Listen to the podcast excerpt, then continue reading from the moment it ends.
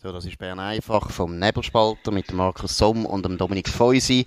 Heute ist Montag, das ist der Tag nach dem berühmten Freitag, wo der Guy Parmelin in Brüssel war. Heute sind die Kommissionen vom Nationalrat und dem Ständerat zusammengetroffen. Ständerat, das ist jetzt noch im Vorgang.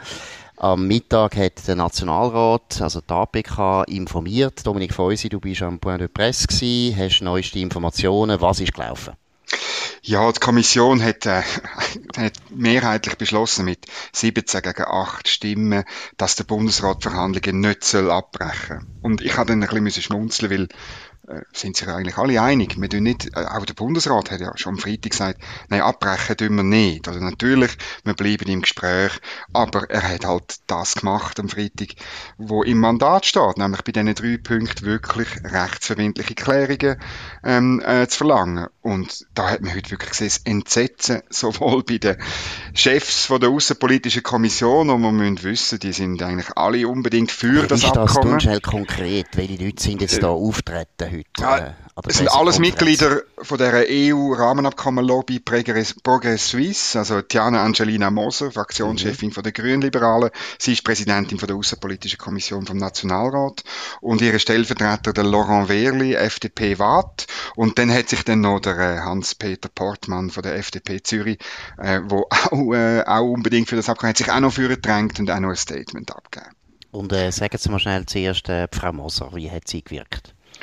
Ja, sie hat wie immer einen guten Auftritt angelegt und hat das aber so äh, verkaufen probiert als große Neuigkeit, eben, dass jetzt die Kommission für weitere Verhandlungen sei, äh, technische und politische Verhandlungen.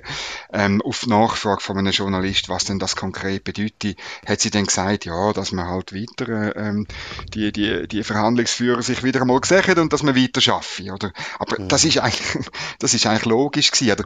Viel wichtiger habe ich gefunden, so das Entsetzen, weißt, wo man spürt, dass offenbar der Bundesrat am Freitag nicht eingeknickt ist, sondern eben wirklich die drei Punkte, die im Mandat von 2013 festgelegt sind, im Mandat vom letzten November festgelegt sind und wo innenpolitisch glasklar ist, dass man ohne die nicht eine Mehrheit hat. Also, dass man die einfach auch der EU-Kommissionspräsidentin Ursula von der Leyen auf den Tisch gelegt. Also die Parlamentarier haben eigentlich erwartet, dass äh, der Bundesrat dort am Freitag im Prinzip äh, wieder nachgibt.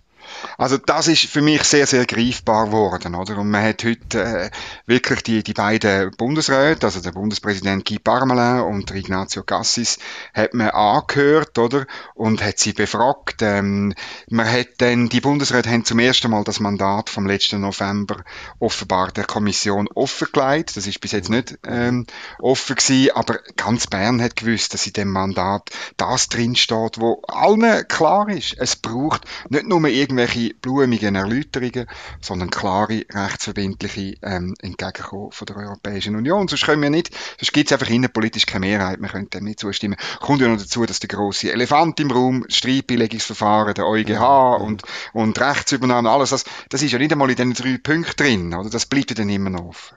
Was ich nicht begreife, ist eigentlich, äh, das sind ja Leute, die eben sich mit Außenpolitik beschäftigen und eigentlich wahrscheinlich das Gefühl haben, sie kommen daraus. Jetzt, wenn ich jetzt wirklich das Rahmenabkommen unbedingt möchte, als Außenpolitiker in der Schweiz, dann ist ja völlig klar, ich weiß, die EU muss irgendjemand uns etwas geben. Sonst bringen wir es einfach nicht durch beim Volk. Oder? Du weißt es ganz genau als Außenpolitiker.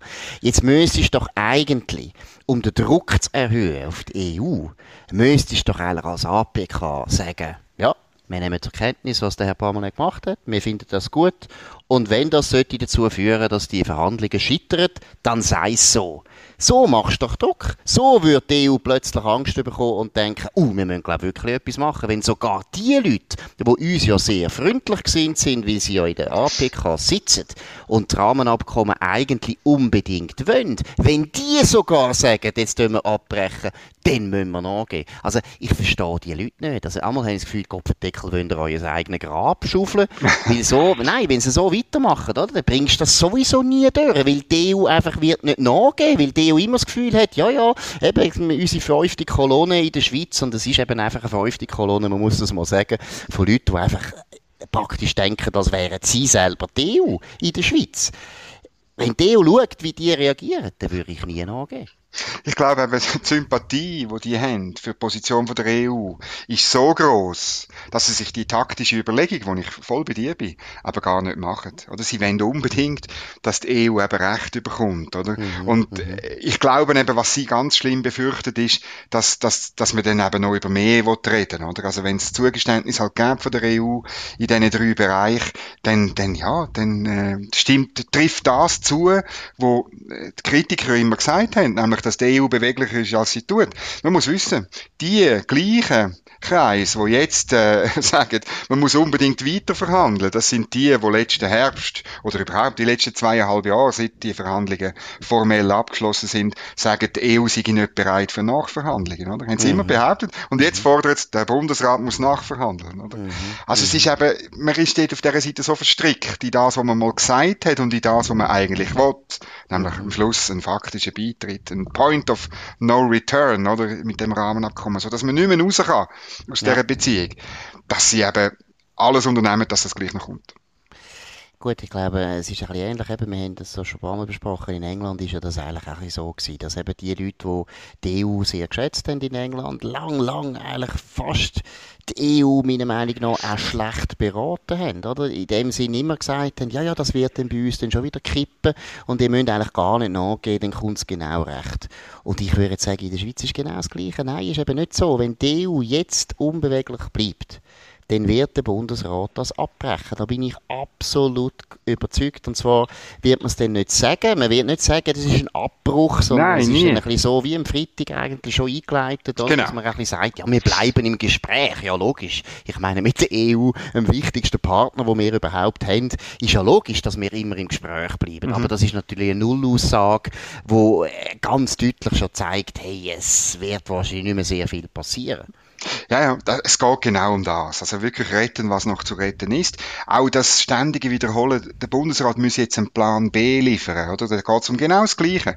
Weil für die Kräfte, wo eben die Mehrheit sind in der Außenpolitischen Kommission, beider Räte, das kann man eben, obwohl, wie du gesagt hast, die ständerätliche Kommission noch tagt, kann man das auch, auch dort sagen.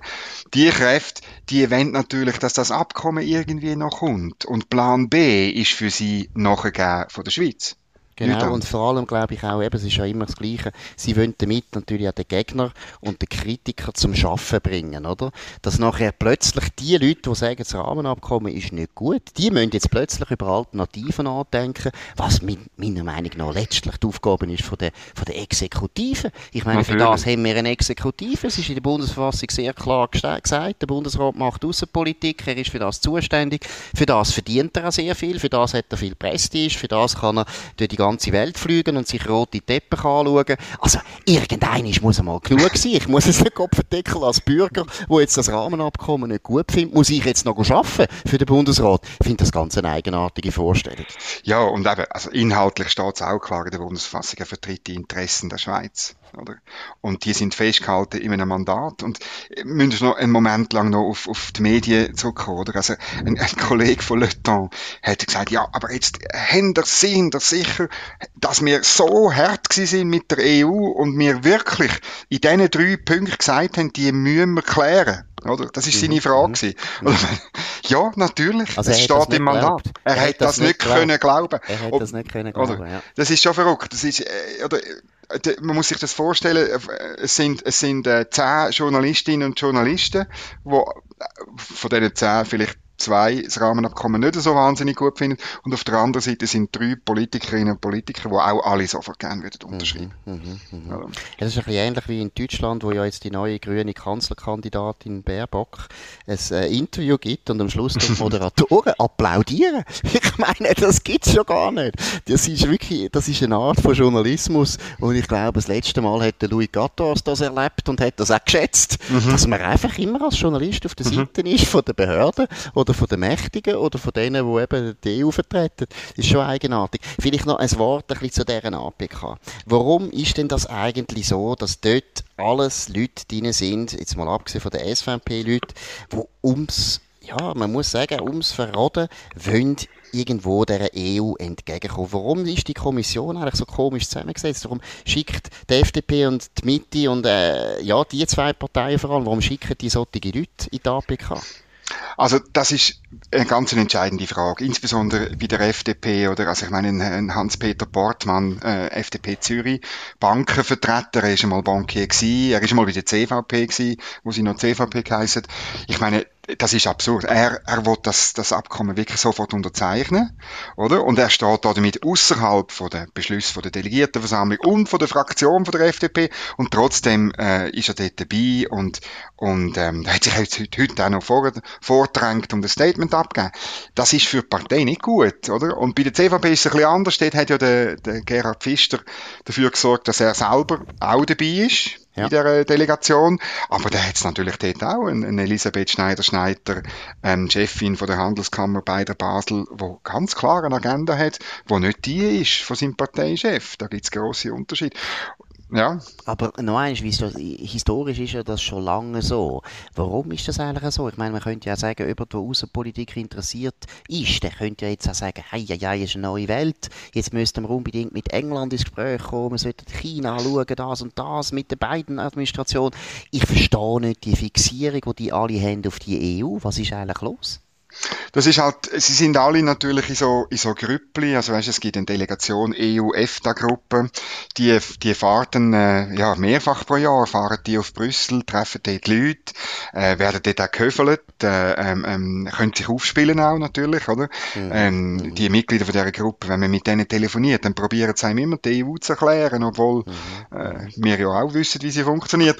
Mhm. Ähm, dann gibt's die Europaratsdelegation, das ist so, hat nichts mit der EU zu tun, muss man immer ähm, äh, unterscheiden, aber ist auch schön, tagt auch in Straßburg, hat schöne Beizli am Abend. Mhm. Äh, es ist halt so, ähm, es zieht die Leute an, die in der ähm, Europa, der EU als Institution und ihren Gremien und ihren Abläufen und ihren Aperos gewogen sind. Halt aber so. du hast es richtig betont, oder? Ich meine, aus Sicht von einer Partei, und jetzt müssen wir wieder mal über die FDP reden, ist es schon komisch, eben, dass du das so im Prinzip so ein bisschen ein Jekami machst, dass einfach jeder, der, der jetzt Brüssel gern hat, der dürfte hin, damit er ab und zu kann dort auf Brüssel go, go Austern essen, das ist ja okay, aber äh, grundsätzlich aus Sicht von der Partei ist es ja eigentlich nicht gut. Sie sollten wie beide Strömungen unbedingt in deren APK haben, weil letztlich die Medien sorgen ja immer wieder dafür, das wird jetzt morgen auch wieder so sein, dass die Leute, also der normale Bürger, der das liest, das Gefühl hat, ja, also gut, APK, das sind ja eigentlich die entscheidenden Leute, das sind ja die wichtigen Leute, weil die eben die ganzen Beziehungen